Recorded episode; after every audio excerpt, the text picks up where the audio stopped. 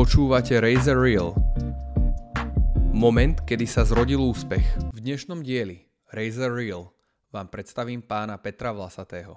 Svoju pracovnú kariéru začal budovať v Prahe, kde odišiel so svojou manželkou po ukončení vysokej školy. Životné okolnosti a zmena vnútorného nastavenia ho priviedli naspäť na Slovensko. Po rokoch strávených v korporátnom biznise pocitoval vnútornú potrebu založiť niečo vlastné.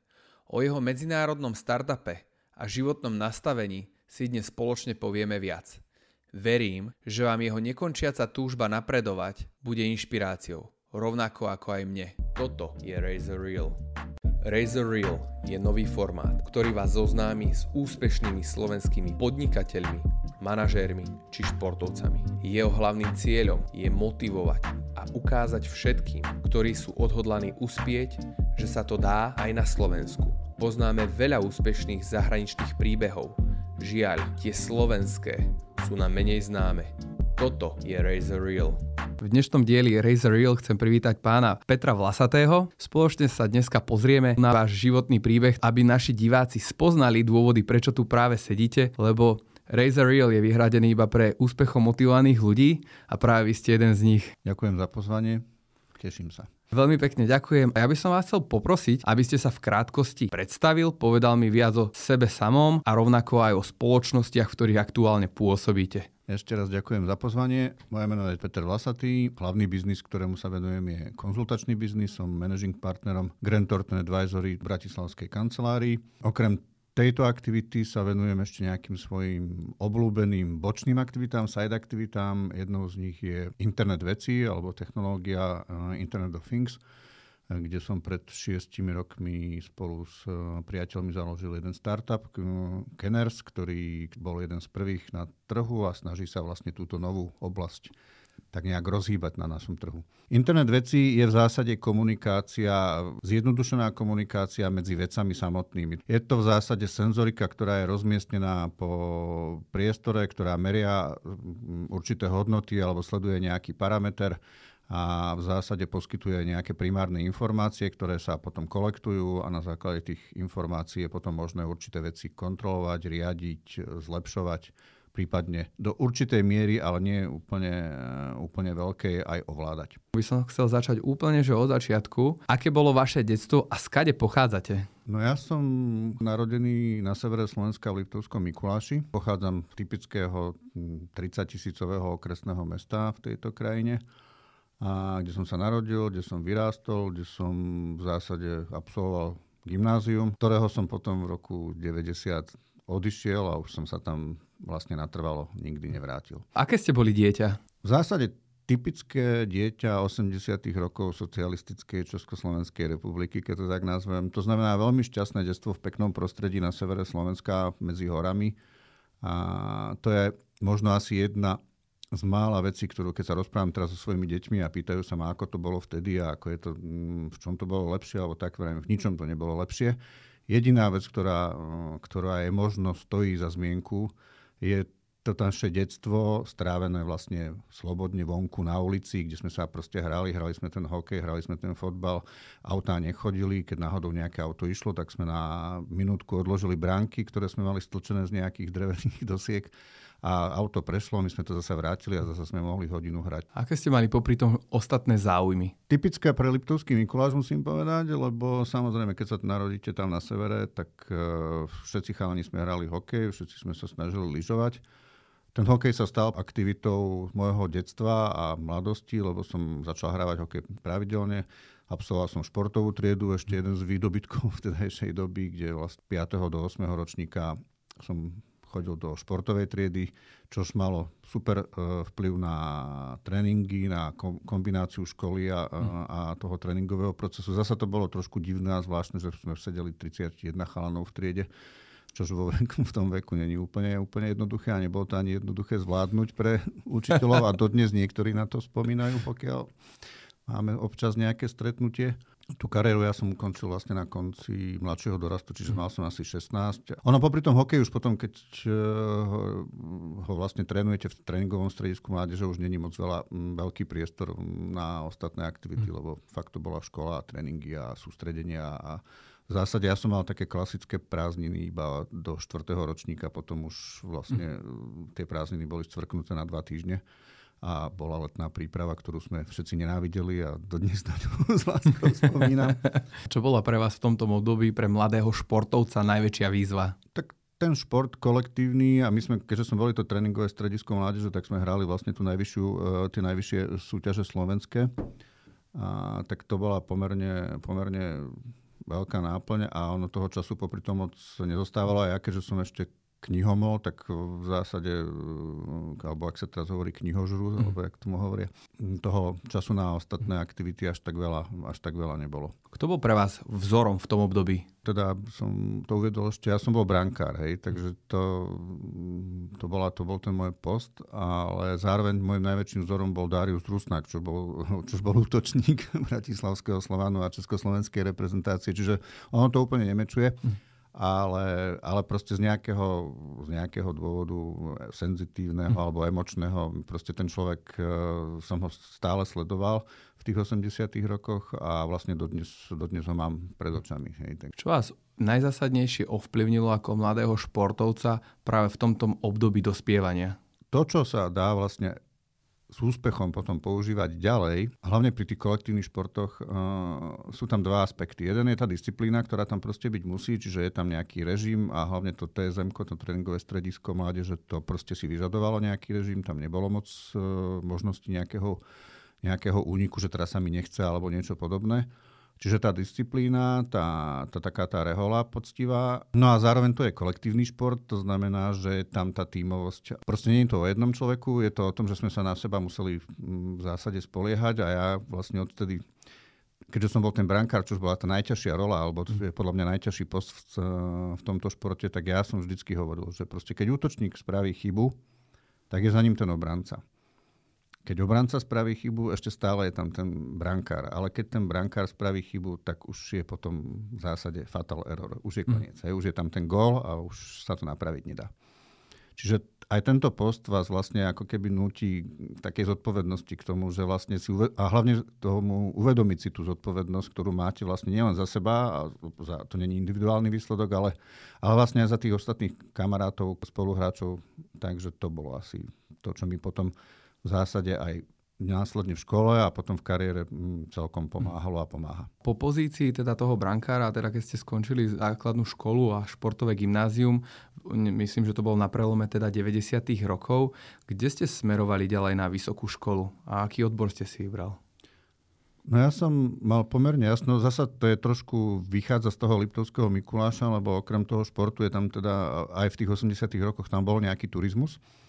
Takže moje kroky vlastne smerovali potom do Banskej Bystrice na ekonomickú fakultu Univerzity Mateja Bela. Ono sa to vtedy ešte volalo Fakulta ekonomiky služieb a cestovného ruchu, keď ja som tam nastúpil. To UMB sa to stalo až nejaký rok, dva po mojom nástupe. Ale toto bol, toto bol ten ďalší krok, ktorý som vlastne urobil s tou vidinou, že proste ten cestovný ruch tých 80. rokoch predstavoval takú jednu z mála možností kontaktu aj s tým okolitým svetom, aj s cudzími jazykmi, aj s potenciálne možnosťou cestovania vlastne nielen pre privítania tých turistov, ale aj cestovania, cestovania do zahraničia. Takže to bola taká moja mladická naivná, naivná ambícia. S odstupom času vlastne logická, lebo ono v tých 80 rokoch tam tú perspektívu človek zase až tak uh, úplne širokú nemal, ako majú teraz mladí ľudia tak som sa nas, nasmeroval týmto spôsobom. S tým, že ale zase musím podotknúť, že som to vyštudoval úspešne, ale v cestovnom ruchu som nikdy nepracoval. Ktorá krajina bola vašim motívom pre vycestovanie v tom období? Uh, jednoznačne Švajčiarsko. Mal som mm. ten sen, uh, lebo to bol nejaký etalón cestovného ruchu alebo turizmu ako takého, aspoň jak sme ho mali my vtedy navnímaný. Dokonca sa mi ten sen podarilo aj splniť, lebo v rámci školy som strávil jeden semester na švajčiarskej škole. Ja mám takú skúsenosť svoju, že vlastne mne sa väčšina snov, ktoré som mal ako nejaký medzi 10 a 15 rokmi, tak ono mne sa väčšina tých snov vlastne splnila. Takže ja som mal napríklad taký uletený sen druhý, že by som strašne chcel hrať golf, čo v 80 hm. rokoch ako proste... No a v roku 98 som ten golf začal hrať a hrám ho dodnes, takže Takže niektoré, niektoré detské sny sú fajn snívať a potom sa, keď človek veľmi chce, tak sa aj splnia. A čo bolo pre vás počas tej vysokej školy najväčším poznatkom, s ktorým ste získal? Pre mňa je vysoká škola životná skúsenosť, musím povedať. Lebo treba si uvedomiť, že ja som šiel na vysokú školu v roku 90, tesne po Nežnej revolúcii. A tie školy, tak ako my sme sa rozkúkávali ako mladá generácia, alebo ako všetci, ktorí vlastne zažili ten, tú zmenu toho režimu, tak tá škola vlastne prechádzala aj nejakou transformáciou. Hej, že ten prvý rok bol ešte taký, nazvime to polosocialistický, tí učitelia boli stále tí istí, skriptá vlastne neboli hm. nové ešte. Takže bolo to také, taká tá transition fáza tam ten rok, rok a pol fungovala aj v tom dobrom, aj v zlom, musím povedať. V tom dobrom napríklad v tom, že ešte stále fungoval vysokoškolský hokej a ja som zase začal hrať hokej a dokonca nie na pozícii brankára, ale obrancu, lebo už som povedal, že sa do brány nikdy nevrátim a hrali sme tú horskú ligu vysokoškolskú, lebo všetko to zázemie, aj tá výstroja, aj to proste ešte boli nastavené. Samozrejme po prvom roku to skončilo, lebo tie 90. roky tá zmena potom aj v rámci toho financovania školstva, aj, aj vlastne e, tá inflácia, ktorá bola na začiatku 90. rokov, proste tieto aktivity znemožnila. Ale zasa paradoxne sa začala obracať k lepšiemu tá škola mm. potom, hej, lebo učitelia sa začali dovzdelávať, boli nové prístup k novým informáciám, učebniciam a taký sviežejší vietor do toho zavial, takže konkrétny poznatok neviem takto definovať. Z môjho pohľadu to bola životná skúsenosť, lebo som z toho menšieho, malého mesta vyšiel do takého stredného mesta, nazvime to, do Banskej Bystrice. A zároveň to, čo bolo asi najdôležitejšie, som tam stretol najlepších priateľov, ktorých mám dodnes a to je proste niečo, čo čo je asi z, toho, z tých 5 rokov tej školy najdôležitejšie pre mňa. Toto je Razer Real. Razer Real by nikdy nevznikol bez priamej podpory spoločnosti Razer. Razer sa zaoberá vývojom a výrobou doplnkov výživy na zlepšenie mentálneho výkonu. Ak ti záleží na zdraví a chceš neustále napredovať, skús doplnky Razer. Rovnako by nevznikol bez podpory The Spot, The Spot je miesto, kde sa lokálne projekty menia na globálny biznis. Ak sa chce stať súčasťou inšpiratívneho týmu ľudí v centre Bratislavy, The Spot je to správne miesto. Toto je Razor Real. Chcem sa opýtať, pri takto nabitom študijnom programe ste mali čas aj pracovať počas vysokej školy? Áno, aj nie. Prvé roky vôbec, okrem jednej takej periódy, kedy sme eh, prevádzkovali náš eh, študentský bar na, na internátoch. To je zaujímavé počuť. A je to zaujímavé, len museli sme to po roku nechať, lebo by sme asi nedoštudovali. a, a potom v zásade ani tých možností v tej Banskej Bystrici zase na nejaké štú, prácu popri štúdiu, jak sa majú teraz mladí, že vlastne každý jeden de facto viac, pomaly viac pracuje ako, ako študuje. Aspoň čo máme ja skúsenosť z našej práce, keď hľadáme nejakých študentov do našeho týmu a podobne. Ale v tej tých možností až tak veľa nebolo. Ja som potom vlastne posledný rok pracoval, lebo som bol de facto asistent na moje alma mater, čiže posledný ročník som strávil na obidvoch stranách barikády, že ad jedna som chodil na eh, nejaké semináre, na nejaké cvika, ale zároveň som aj nejaké semináre učil. Hej. Takže pracoval som vlastne posledný rok mm. popri škole. A to myslíte ako v piatom ročníku? Ako v piatom ročníku, áno. Fú, a aké predmety ste vyučoval? Bolo to niečo s cestovným ruchom, ja už si úprimne fakt ani moc presne nepamätám, čo to bolo. Zaujímavé bolo to, že som napríklad e, učil moju mm, súčasnú pani manželku, takže bolo to veľmi zaujímavé. Mňa ešte teda zaujíma, počas vysokej školy, keďže ste vyučoval, plánovali ste, že ostanete na akademickej pôde, alebo ste presne vedeli, kam budú vaše kroky smerovať? Mm, neplánoval som, že zostanem na akademickej pôde. Bola to príležitosť, ktorú som vlastne využil v tom piatom ročníku. A bolo to zaujímavé, bola to dobrá skúsenosť. Zároveň som mal prístup k počítaču, čo sa teraz možno bude zdať mm. niektorým mm, poslucháčom, divákom smiešné, ale vtedy mať vlastný počítač v, s Windowsom a so, všetkým, s Officeom nainštalovaným nebolo úplne samozrejme. Ostatní kolegovia vlastne čakali pred študovňou a keď sa písala diplomovka, tak si proste museli rezervovať nejaké sloty mm. a proste bolo tam na 200 študentov, 10 počítačov a tak toto fungovalo. Ja som mal ten luxus, že som mal vlastný, hej, lebo som bol asistent na škole a mal som to v kancelárii, tak to bolo asi... Ale neplánoval som tú akademickú kariéru. Ja som vedel vždycky, že proste... Už som vtedy na konci vedel, že to nebude cestovný ruch s najväčšou pravdepodobnosťou, lebo to myslenie sa trochu zmenilo, aj tie 90. roky pokročili, aj tie možnosti sa roztvorili úplne iným spôsobom, takže a bola len otázka, že v ktorej oblasti skončím. Aká bola vaša prvá pracovná skúsenosť po vysokej škole? Prvá bola taká semipracovná, lebo po vysokej škole som ešte musel absolvovať civilnú službu, lebo vtedy ešte bola vlastne povinná táto vojenčina a už sa mi do armády nechcelo. Tak som vlastne strávil ešte rok a pol v Múzeu Slovenského národného povstania na civilnej službe vtedy som to človek považoval za stratený čas, lebo väčšina ľudí považovala všetky tieto aktivity za stratené, stratený čas. A s odstupom času sa na to zasa dobre spomína, bolo tam zase kopec mm, zaujímavých ľudí, ktorých som stretol.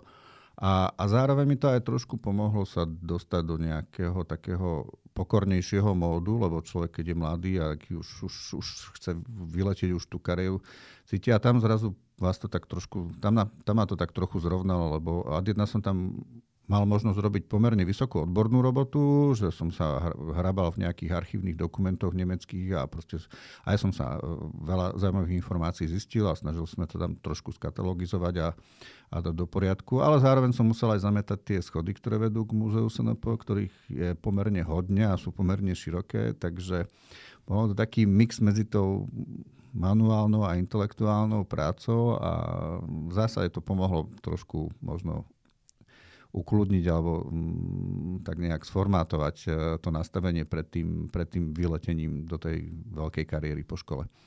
A aká bola teda vaša veľká kariéra po, po ukončení povinnej vojenskej služby? Tak bolo to pomerne zaujímavé, lbo bol rok 97, na Slovensku nevládlo práve vtedy najlepšia atmosféra, najlepšie obdobie našej krajiny. A vlastne sme sa s manželkou rozhodli, že tu proste nezostaneme, lebo, lebo natvrdo povedané, v Mečiarovskej republike sa nám proste žiť nechcelo. Mali sme tú výhodu, nevýhodu, že obidvaja sme z menších miest. Neštudovali sme v Bratislave, ale v Banskej Bystrici. To znamená, že k Bratislave som vtedy nemal prakticky žiadny vzťah vybudovaný, lebo som ho nepoznal de facto. A tak sme si povedali, že skúsime niečo iné. Zbalili sme si proste každý jednu tašku a sadli na autobus a odišli sme do Prahy. Kúpili sme si telefónnu kartu do automatu, a inzertný časopis s pracovnými ponukami a zavreli sme sa do budky a začali sme telefonovať. Absolvovali sme niekoľko pohovorov, niekoľko kolových pohovorov, no a potom sa nám behom nejakých dvoch, troch týždňov zadarilo, zadarilo vlastne nájsť si prvé pracovné pozície.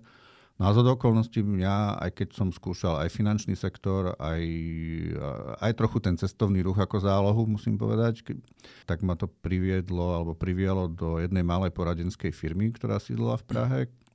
Bola to taká česko-nemecká poradenská firma, ktorá sa špecializovala na oblasť kontrolingu.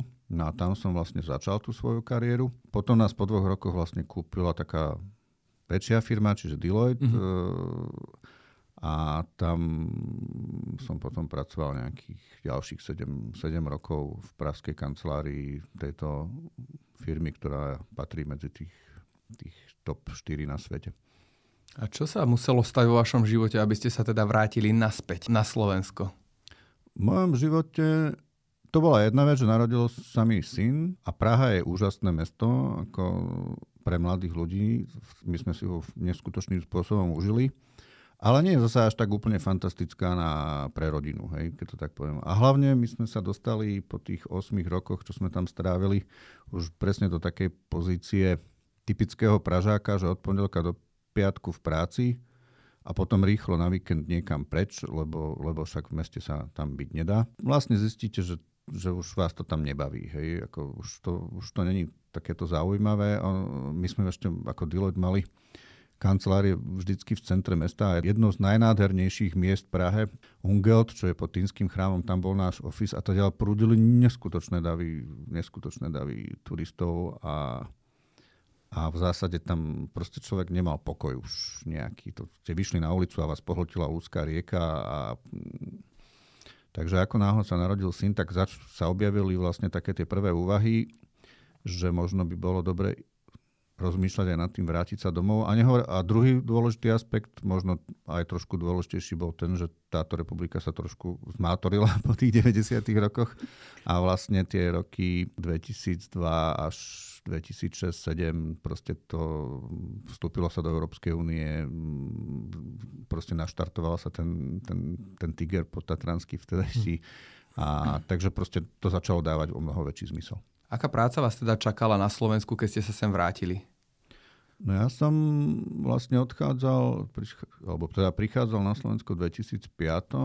Mal som takú krátku anabázu vlastne v rámci e, štátnej služby a zároveň, keďže som sa už v Deloitte dlhodobo venoval energetike, tak som pôsobil vlastne e, v západoslovenskej energetike chvíľku.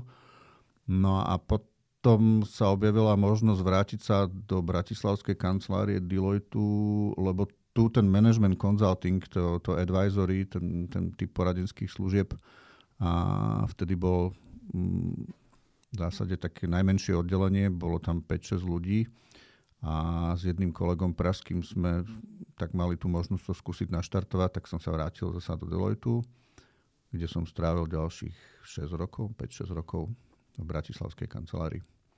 A čo vás priviedlo ku Grant Thornton? Únava materiálu. Ja som vlastne v, Del- v Deloitte strávil 7 rokov, 6 rokov v Prahe, ďalších 6 rokov v Bratislavskej kancelárii a vlastne prešiel som si celou tou hierarchiou od konzultanta až po, až po senior manažera a de facto nado mnou už bola len ten posledný krok stať sa stať sa partnerom, ale už, už to bola určitá únava a prišla do cesty proste príležitosť skúsiť niečo podobné, ale, ale vlastne na novo, na, ako keby na zelenej lúke, lebo Grant Thornton pôsobil vlastne na Slovensku v oblasti auditu daní a účtovníctva už 10 rokov predtým, ale v tej poradenskej časti tu nepôsobil. No a keďže s nejakými mojimi priateľmi praskými ktorí mali konzultačnú firmu v Prahe, ktorá vyrástla z nejakej dvoj-trojosobovej firmy na nejakých 30 ľudí, ale narazila už na ten lokálny strop a potrebovala sa začleniť do niečoho väčšieho a, a proste s, s väčším menom, s, väčšou, e, s väčším medzinárodným networkom, tak, tak začali zvažovať e, vlastne tú transformáciu do tejto siete. No a na Slovensku, keďže táto časť nebola, tak som bol oslovený, či ho nechcem vybudovať vlastne na novo. Teda úplne od začiatku čož mi prišlo, že by mohol byť taký mentálny refresh, reštart, tak sme, tak sme sa vlastne ešte s jedným priateľom rozhodli, že odídeme z Deloitu a skúsime túto novú značku priviesť na slovenský trh a tak sme začali. V čom je Grant Thornton v tomto prípade jedinečný na Slovensku? Keď to porovnám vlastne s tou mojou skúsenosťou z Veľkej štvorky, tak e, je to firma, ktorá je štruktúrálne veľmi podobná, lebo Grant Thornton je šiesta najväčšia poradenská firma na svete. Hej. Čiže to není to žiadna rodinná hm. firmička alebo podobne. Ja, ja to rád tak prirovnám, že keď si predstavím teraz náhrubo, že Deloitte má, dajme tomu, 200 tisíc e, ľudí po celej zeme guli, tak Grant Thornton má iba 70 tisíc ľudí. Hej. Čiže je to menšie ale do určitej miery je to, eh, čo sa týka tej štruktúry tých, tých servisov, je to veľmi, veľmi podobné. Zároveň, v čom je jedinečný alebo trochu iný, je, že je tam, je trošku rodinnejší. Je tá, tá atmosféra, eh, my keďže sme to vlastne zakladali s tými mojimi pražskými priateľmi, kde vlastne oni tú polorodinnú, polokamarátskú firmu preklápali do tej korporát, do toho korporátneho sveta, tak sme sa vždycky snažili zachovať tam trochu, trochu toho rodinného, respektíve ako častejšie hovoríme trochu toho pankačského mm. v tej kultúre. No a, a v tom si myslím, že je ten taký asi najväčší rozdiel, že ešte stále sa nám darí v rámci toho seriózneho biznisu poradenského tam, tam trošku, trošku tej takej, takej tej živelnejšej a kreatívnejšej žilky uh, udržať. Takže asi v tom. A ako vyzerá vaša činnosť v rámci Grant Thornton UNESCO na Slovensku? Pôsobíte aj v zahraničí vy ako konkrétne osoba cez advisory? Pôsobím primárne samozrejme na Slovensku, keďže som zodpovedný za, e, za tento trh, ale samozrejme tá česká stopa tam neustále zostáva, takže aj aktuálne riešime dva projekty v Čechách z Bratislavskej kancelárie a riešime čas od času nejaké projekty e, aj v inom zahraničí. E, to znamená, riešili sa projekty v Srbsku, v Uzbekistane, a riešili sa projekty aj čiastočne, najmä tomu v Nemecku, alebo v spolupráci s londýnským ofisom. Čiže je tam taký mix e, tých činností. Čiže primárny fokus je na Slovensko, ale v tom je zase tá čaro tej globálnej firmy, že vlastne máte tú možnosť e, čas od času buď doplniť nejaký tým, alebo poslať pár ľudí, alebo dokonca niektoré projekty, v ktorých sme my, v tých oblastiach, kde sme my e, dobrí, tak riešime vlastne z Bratislavy v zahraničí. A ako ste prežili covidové obdobie, keďže ide o medzinárodnú firmu? Ťažko. Nie kvôli tomu, že ide o medzinárodnú firmu, ale kvôli tomu typu nášho biznisu. Ako predstavte si firmu, alebo teda my sme, my sme služba, hej. my sme servis klasický. To znamená, že je veľmi dôležité sa stretať s ľuďmi, je dôležité ich počúvať, je dôležité chápať ich problémy, potreby. Keď ten projekt riešite, tak e, je veľmi, veľmi dôležitá tá interakcia a a ten COVID do toho zasiahol teda pomerne, pomerne zásadným spôsobom. A samozrejme, že nám veľmi pomohli potom tieto možnosti všetkých tých Zoomov, Teamsov a, a podobných, po, podobných e, online riešení. Ale stále je lepšie sa s tým človekom vidieť, stretnúť e, v určitých fázach. Samozrejme super a, a tieto technológie neustále ďalej používame a rozvíjame, lebo sú prípady, keď vlastne ten projekt je naštartovaný a vy si potrebujete len overiť nejakých pár vecí a je to, dajme tomu, náhodinové stretnutie, tak sa nemusíte trepať niekam do Prahy alebo do Ostravy alebo do Viedne a môžete to vyriešiť e, týmto spôsobom. Zase, keď ten projekt beží, je nastavený a tí ľudia sa poznajú, tak je to veľká pomoc. Mm. Ale pri tom kreovaní vlastne a tvorbe toho začiatku, toho, v, tom, v rámci toho business developmentu, to bolo, to bolo veľmi, veľmi obťažné počas toho covidu. Takže nebolo to jednoduché, prekonali sme to, ja myslím, že s hocťou, e, nemuseli sme nikoho prepustiť, nedostali sme sa do, nejakého, do nejakých zásadných problémov, situácia sa nám začína normalizovať, čo sa týka covidu, sa, sa objavili nové výzvy a ďalšie výzvy, bohužiaľ. A tým, že vy pôsobíte v Grand Thornton, ale naproti tomu ešte, ako ste spomenul v úvode, máte aj svoju vlastnú spoločnosť Scanners.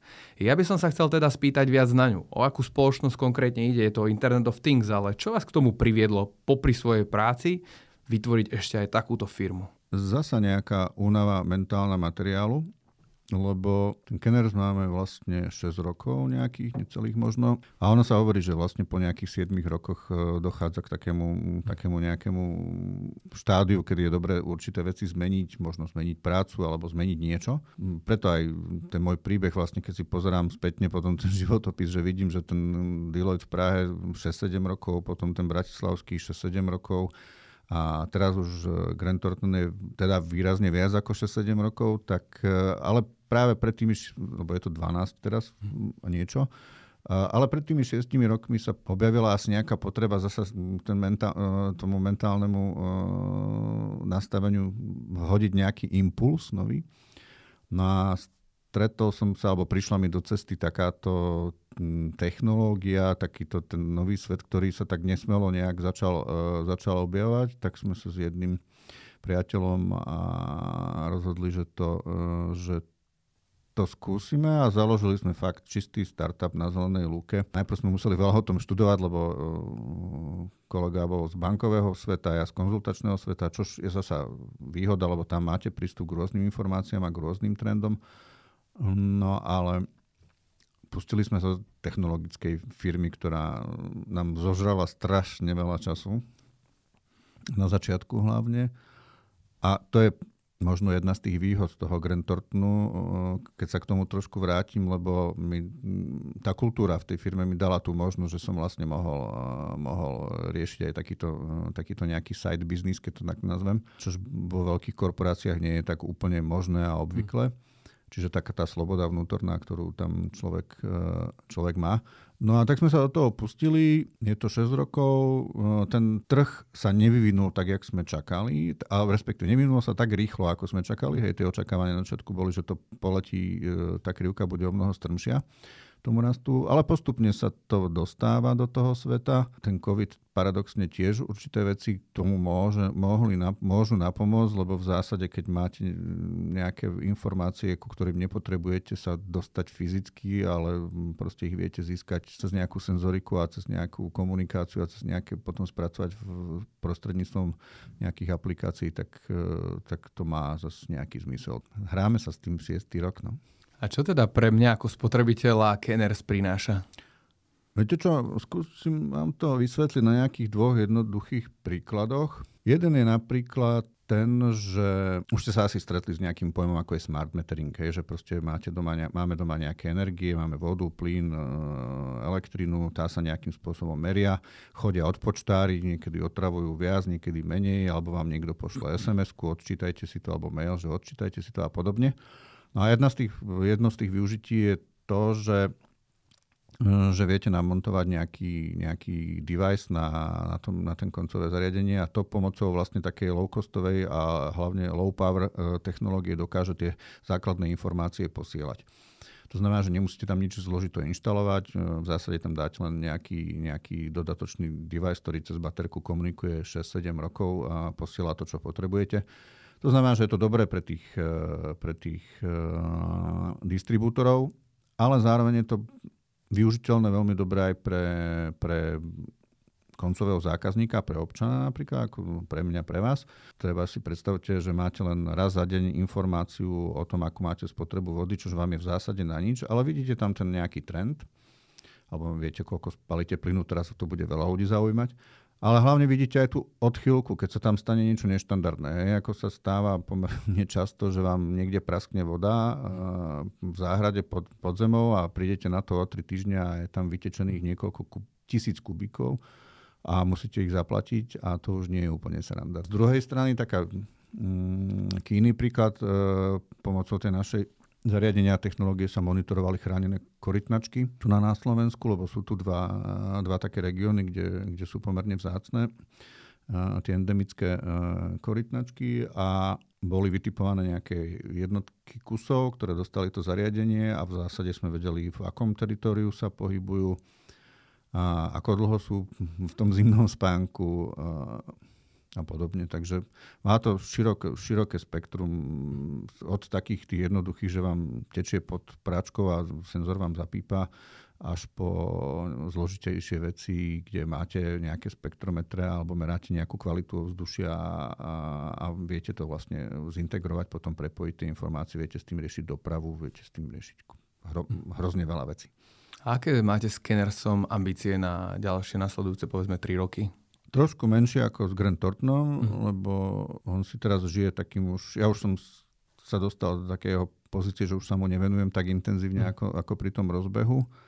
A uvidíme, aký bude ten nástup toho trhu samozrejme. Čiže tam strašne veľa sme toho museli vyvinúť, vymyslieť. E, vytvorili sme veľa partnerstiev výrobcami alebo s dizajnermi určitých deviceov. To je to, čo sme si napríklad na začiatku najvne mysleli, že nebudeme musieť, že my budeme len vymýšľať tie casey a integrovať tie veci, ktoré existujú. Ukázalo sa, že až tak veľa tých uh, deviceov, ktoré sú použiteľné, na začiatku neexistovalo a zároveň sa zistilo, že vlastne tie use cases sú hrozne individuálne. Aj keď robíte v zásade to isté, tak každý z tých klientov očakáva vlastne od toho trochu niečo iné. Mm. A mhm. tým pádom sa musíte hrať s tým firmwareom, musíte vlastne buď meniť frekvenciu posielania dát, alebo štruktúru ktorú, tých dát, ktoré potrebuje, alebo účel môže byť trochu iný. Niekomu stačí, že to má len ako nejaký pasívny, uh, pasívny device, ktorý mu ohlási niečo. Niekto s tým na základe toho potrebuje vykonať nejakú optimalizáciu, takže tie dáta používa vlastne e, veľmi podobné, ale iným spôsobom mm, a ten, ten cieľ je vlastne iný, takže je potrebné tam robiť drobné úpravy. E, niekedy drobné, drobná úprava znamená, že sa s tým musíte, musíte vyhrať 2-3 mesiace, než to dostanete do toho štádia. Takže bude to asi kopírovať to, ako, ako ten trh porastie alebo neporastie, lebo sú krajiny, kde to rastie raketovo, táto stredná Európa je taká ešte trošku prispatejšia, ale mm. napríklad po balských krajinách e, máme, veľa, máme kontakty, partnerstva nejaké a tam tie veci fungujú o mnoho iné s takou väčšou akceleráciou v západnej Európe, ako kde. Je to fakt veľmi zaujímavé, že e, Ázia je na, asi o mnoho ďalej, ale tam tá ambícia úprimne naša fakt nesiaha. Takže. Koľko ľudí pracuje aktuálne v Kenners? Kenners e, v zásade je firma o nejakých 4 až 5 hmm. ľuďoch podľa toho, v akom štádiu sa nachádzame. Keď sa pozriete teraz spätne na, vaš, na vašu pracovnú kariéru, každý z nás robí niekedy chyby a vy už teda de facto ste v dvoch silných projektoch Kenners a Grant Thornton. Ako vnímate mm, svoje pochybenia? Spravili ste niekedy aj chybu?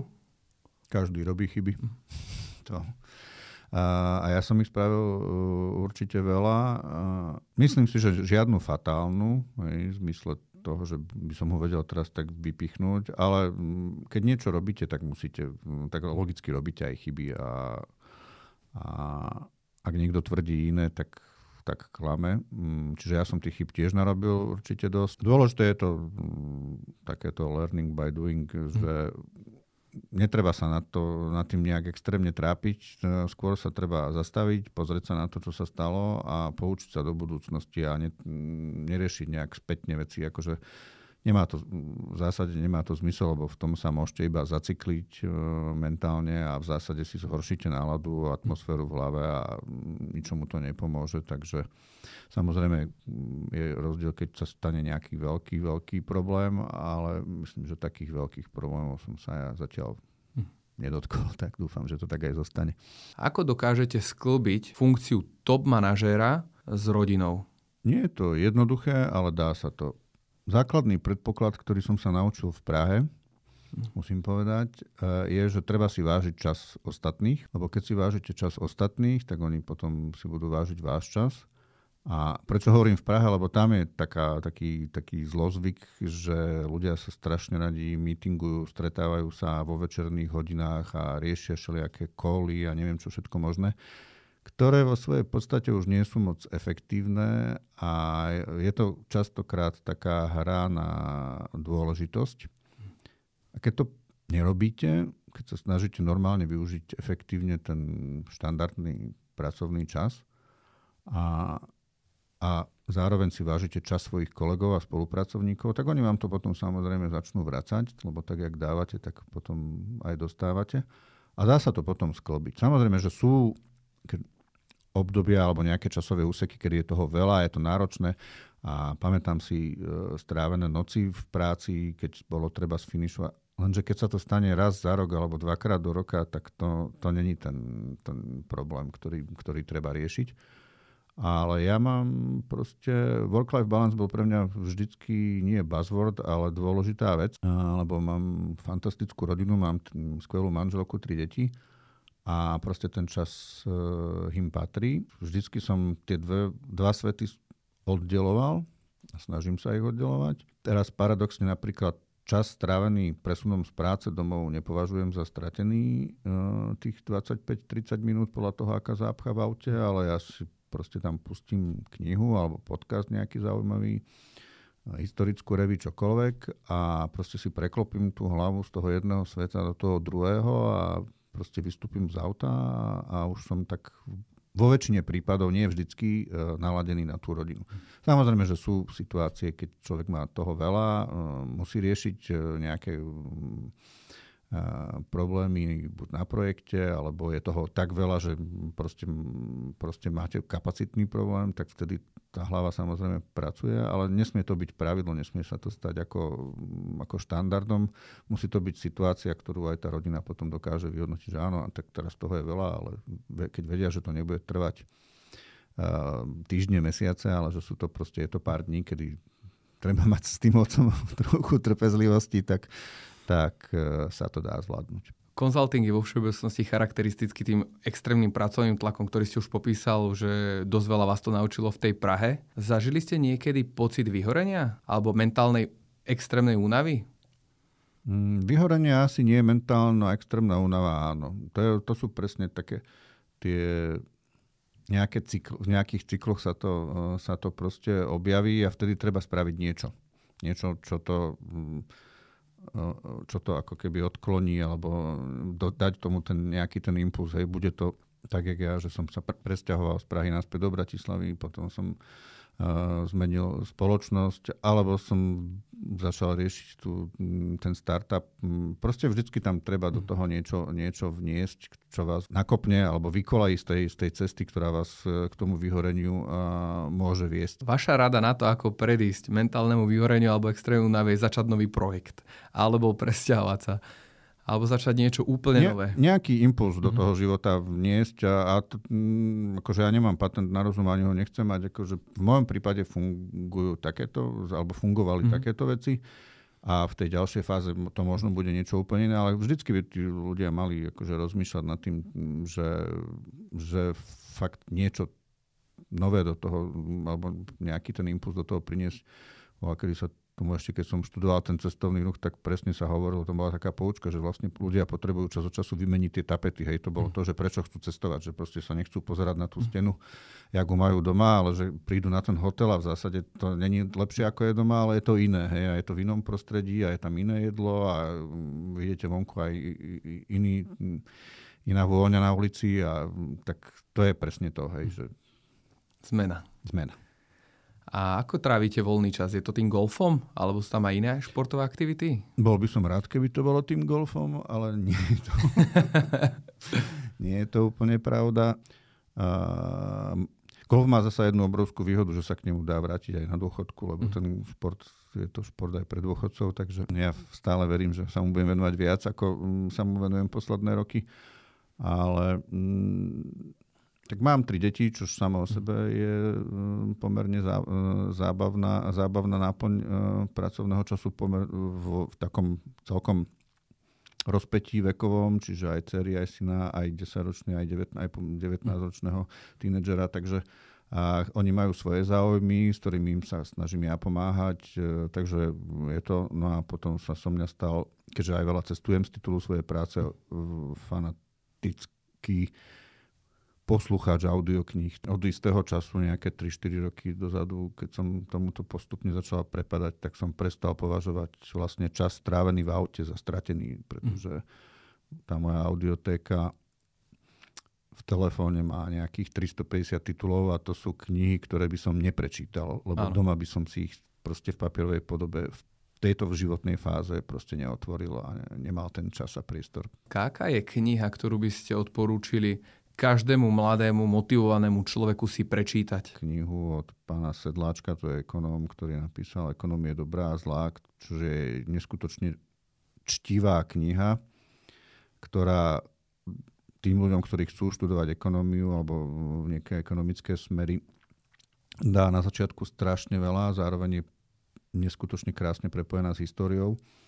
A, takže asi táto by bola tá, ktorú by som od, poručilo a potom z tých posledných, a to asi pre všetkých, je faktomluva čísel, jak sa volá teraz ten švedský alebo dánsky autor, ktorá vlastne popisuje ten náš súčasný svet skrz e, verejne dostupné dáta, štatistiky svetových bank, OSN, všetkých možných zdrojov, ktoré on a dok- dokáže s tými datami pracovať neskutočne pekne.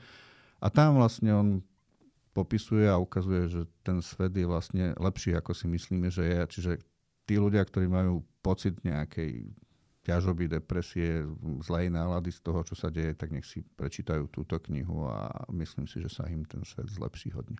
Ako sa pozeráte na výber prvého zamestnania vo veku 25 rokov? Ako by mali ľudia pristupovať k tomu? No mladí ľudia z môjho pohľadu, tak jak mám skúsenosť, keď teraz hľadáme ľudí do týmu s väčšou pokorou, musím povedať lebo očakávania sú v mladej generácii momentálne veľmi, veľmi vysoké. Jak ja už dlhodobo hovorím, je, že vzdelanie majú mladí teraz o mnoho lepší prístup, aj lepšie, kvalitnejšie, ako sme ho mali my. A s jazykovou výbavou sú na tom o mnoho lepšie ako celá generácia nás, čo sme končili strednú školu na konci 80. rokov a študovali na začiatku 90. potom. Čiže ten predpoklad, ten vstupný majú na o mnoho vyššej úrovni, ak sme mali my. Ale to, čo si musia uvedomiť a, a čo by si mal každý z týchto mladých uvedomiť, je to, že životná skúsenosť sa nedá naučiť na škole a tu si treba prežiť. Takže s trošku väčšou pokorou k tomu pristupovať, lebo majú fantastické možnosti, majú výborné predpoklady na vstup do tej kariéry, ale trošku pokory a viac cieľavedomostí a trpezlivosti, pretože ono sa to vyplatí potom. Tam, tam potom príde ten úspech. A v čom z vášho pohľadu ako partnera v spoločnosti častokrát robia začínajúci manažery chyby v svojej kariére? U nás, keď je niekto začínajúci manažer, to znamená, že už si prešiel tým konzultantským levelom a on už by nemal robiť veľa chyb, lebo u nás tá, tá otvorenosť a tá tímovosť je tak strašne veľká, že proste tí ľudia, keď prejdú od toho analytika, z toho konzultanta, senior konzultanta a dostanú sa na ten manažerský level, tak uh, oni už v zásade z pohľadu tých projektov a ich riadenia by... Ja, ten, kto prežije a prejde tou, tou, tou fázou konzultantskou, už potom v zásade nemá až moc mhm. veľký ani priestor. A ani sa mi nestáva, že by robili nejaké veľké chyby, lebo keď tam ten potenciál nie je, oni väčšinou vypadnú počas, mm. počas uh, tej fázy manaž- uh, konzultantskej. Mm. Tam sa proste ukáže, že kto na čo má a v zásade posunúť sa na, na ten manažerský level v konzultingu znamená, že človek zvláda odriadiť tie, skoordinovať tie projekty a jednotlivé a paralelne viaceré ešte v jednom a tom istom čase. A pokiaľ toto tam u toho konzultanta nevidíte, tak on vlastne na, do toho levelu nedorastie. A ak by mala byť iba jedna rada, ktorú by ste chceli odovzdať eh, mladým, nadvezujúc na pracovný trh, život alebo nejaký pohľad na svet, aká by to bola? Snívajte a používajte zdravý rozum a Excel. To je taká moja, moja rada. Čiže common sense a Excel je základná výbava, ale bez toho bez tej nejakej vízie toho a sna za niečím ísť. Common sense a Excel sú fantastické nástroje a treba mať ten cieľ a nejakú víziu, za ktorou vám tieto dva nástroje pomôžu ísť. Veľmi pekne vám ďakujem za vašu dnešnú účasť, bolo to veľmi príjemné a tento rozhovor bol určite veľmi inšpiratívny pre nejedného poslucháča z nás. A takto na záver by som vám pán Vlasatý chcel odovzdať darček od nášho hlavného sponzora spoločnosti Razer, ktorá sa zaoberá vývojom a výrobou doplnkov výživy. Tuto vám venujem balík eh, Energy Brain Hackeru, ktorý v podstate doplní skvelo váš výživový plán, pretože to v oblasti, v ktorej pôsobíte, s Energy Brain Hacker absolútne zíde na podporu energie, sústredenia, koncentrácie a to je práve to, čo ľudia ako vy určite potrebujú. Ešte raz ďakujem za pozvanie. Díky.